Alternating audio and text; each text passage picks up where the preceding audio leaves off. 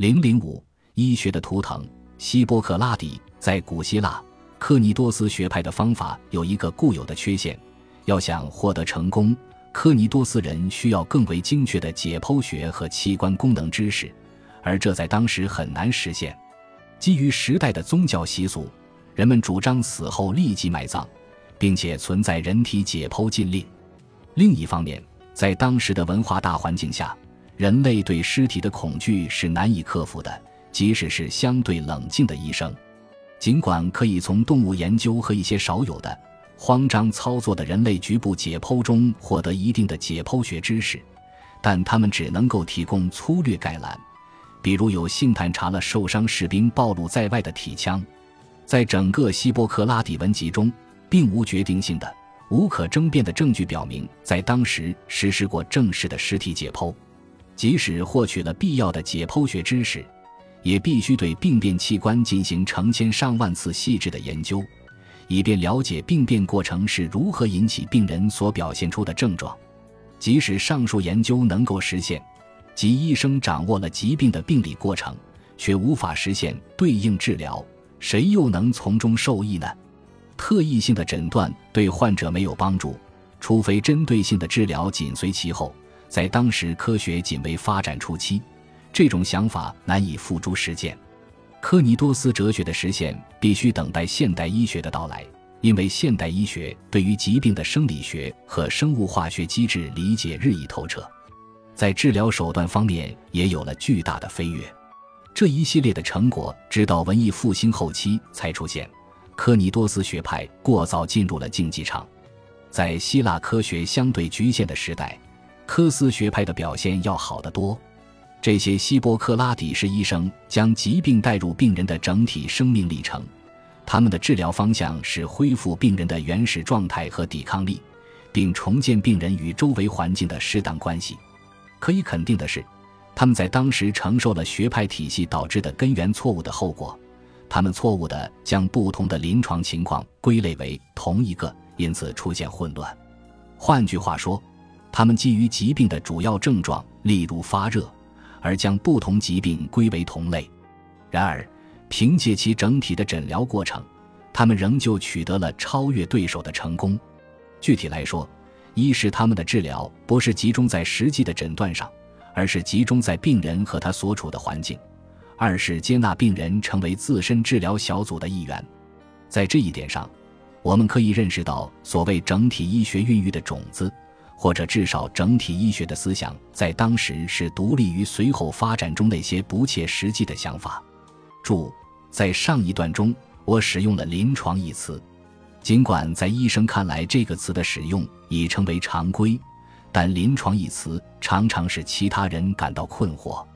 根据现代的语境，这个词来源于希腊语 “climb”，指的是躺椅或床，而后延伸为躺着的病人。从语言学角度，写以这个词也是由同一希腊词汇延伸而来的。所谓临床，指的是解决病人及其疾病的问题，区别于讲座、实验室和纯粹科学。换句话说，它是床边医疗。治疗疾病的人被称作临床医生，他所学的专业被称为临床医学，他职业的场所被称为临床科室。这种场所可能仅仅是医院走廊尽头的一个小诊室，亦或是一个复杂的公司结构，与梅奥、莱赫医学中心等挂钩。前往这些医疗场所的人被称为患者，来自拉丁语 “patir”，意为受苦。他们也可以被称为客户，同样来源于希腊语 “client”。因此，希波克拉底的基本整体临床方法提供了清晰的思路，带领希腊医学走出迷信和巫术的泥沼。然而不幸的是，这种清晰性仅维持了五百年。罗马帝国衰落后，它逐渐被扭曲和误解，并因这种改变在之后的数千年里难以恢复生态。尽管希波克拉底主义为医学进步扫清了道路，但最终却注定成为他自身探索道路上的障碍。甚至在文艺复兴之后，希波克拉底医学的守旧派仍然保持他们的观点。尽管解剖研究的呼声越来越高，他们却仍保持反对与阻碍态度。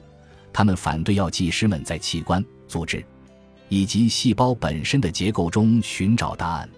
科斯学派和科尼多斯学派之间的斗争，直到两个世纪前才有了转折。在那时，科学界已做好准备，采取坚定立场来支持精准器官病理学。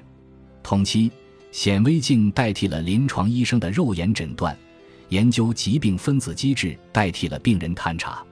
还原论者重登舞台，并自此引出现代医学科学的准则。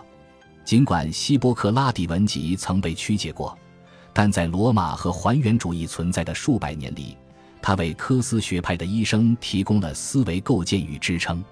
大多数权威人士认为，希波克拉底文集是科斯医学研究中心图书馆的遗留品。在当时确实有这样的医学图书馆，但只有这个图书馆在后期被保留下来。可以肯定的是，其包含了许多不同类型的文本。从主要的埃斯库拉庇俄斯的著作到偶然被保存下来的书籍，包括临床记录、演讲集、手册和指南，以及关于医学或相关哲学理论的论文。换句话说，任何医学图书馆的书籍和论文都是有共性的，即它们都包含了有助于疾病研究的资料，再无其他选择标准。这就是希波克拉底文库，它由大约七十种不同的文本集合而成。全部用爱奥尼亚方言书写，风格迥异，有时在教义上相互矛盾。极有可能的是，整个文集在随后被收藏到其他的古代图书馆，也许是亚历山大时期某个知名的图书馆，在那之后被视为一部由知名人士所写的杰出之作。专门研究希波克拉底文集的学者一致发现，文集中的部分章节因其清晰思维。所传递的崇高道德信息和科学客观的方法论脱颖而出，这些高质量的章节在写作风格上具有一定的相似性，因此早年被视为出自同一作者。他们被称为希波克拉底真正的作品，即使是那些将文集视为混合的统一整体的学者，也没有反驳这种观点。即便依靠这种真实度去评价文集内容，有些许冒失。这种区分也有其作用。因为它将代表希腊医学思想最伟大贡献的部分从文集中分离出来。我们对于希波克拉底的成就以及医学之父的追誉，主要便是因为这一部分章节。大多数伟大领袖的追随者，无论是出于信仰还是政治，都坚守着他们的先祖最为精辟的宣言，并将其奉为圭臬。对于科斯学派的医生来说，坚守的便是希波克拉底的格言。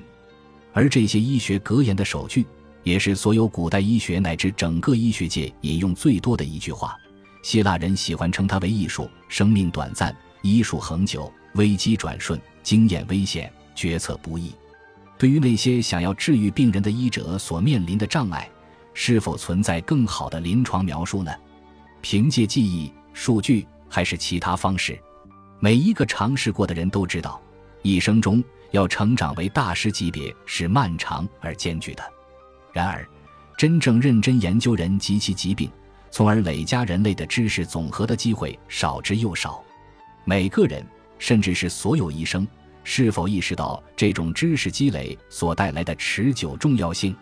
我们经常谈论到经验的价值，但我们都知道，即使以一个成熟的医生所能具备的临床客观性来看待一个人积累的记忆。也会有一定的误导性。值得注意的是，许多临床医生遇到合并疾病时，试图对他们进行量化和测量，并以生物统计学和数理统计学这些貌似专业的名称来美化他们，但他们终究也只是虚拟的。如果其具有真实性，那么每个人的数据都应当是一致的，而事实往往并非如此。不管我们是依赖记忆、数据还是解释。经验总容易让我们误入歧途，这便是希波克拉底所说的经验危险。格言的最后一句便是临床决策。我们试图把它交给学生，但我们不知道自己是否理解它。从一三十年后，我甚至不知道如何定义它，有时在临床中也无法意识到它的存在。我试着去做一些正确的决策，但是有时候症状相同的两个病人。昨天和今天相同的诊疗决策，却导致了完全相反的医疗结局。如果连看似客观的统计数据都给出了模糊的答案，那么决策势必包含太多不确定因素。如果他真的能做到完全正确，医生便也无可反驳。就像面对同一统计结果，一个医生的决策常常与另一个医生的决策相冲突。若统计结果与实际临床表现相悖，没有人能保证哪一项是真正有助于治疗的最佳决策。因此，这个问题可以归结为希波克拉底的第一句格言：“决策是难以习得，进而应用于临床实践之中的，甚至很难识别。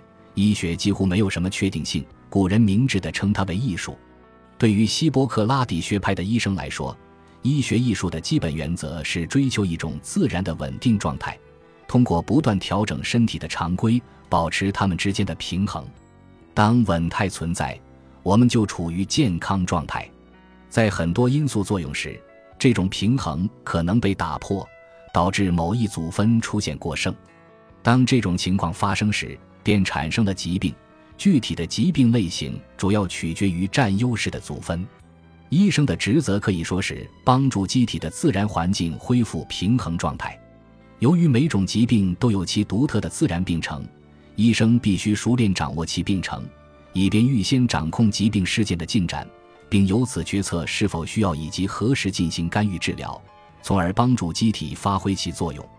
有关机体自然平衡的概念，并不是由希波克拉底主义者最早提出的，早在这一理论出现之前。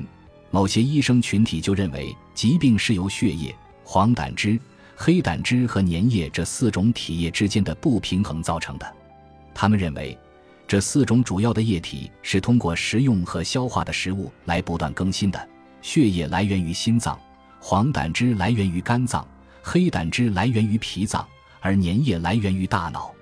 该理论之所以吸引当时的希腊人。是因为它满足了他们哲学系统中客观性的要求。我们在很多情况下都可以见到体液，因此它们的实际存在毫无疑问，即它们是有形的物质。黑胆汁是这四者中比较难确认的存在，解释其表现：因消化道出血的黑便或各种临床条件下常见的咖啡渣样呕吐物。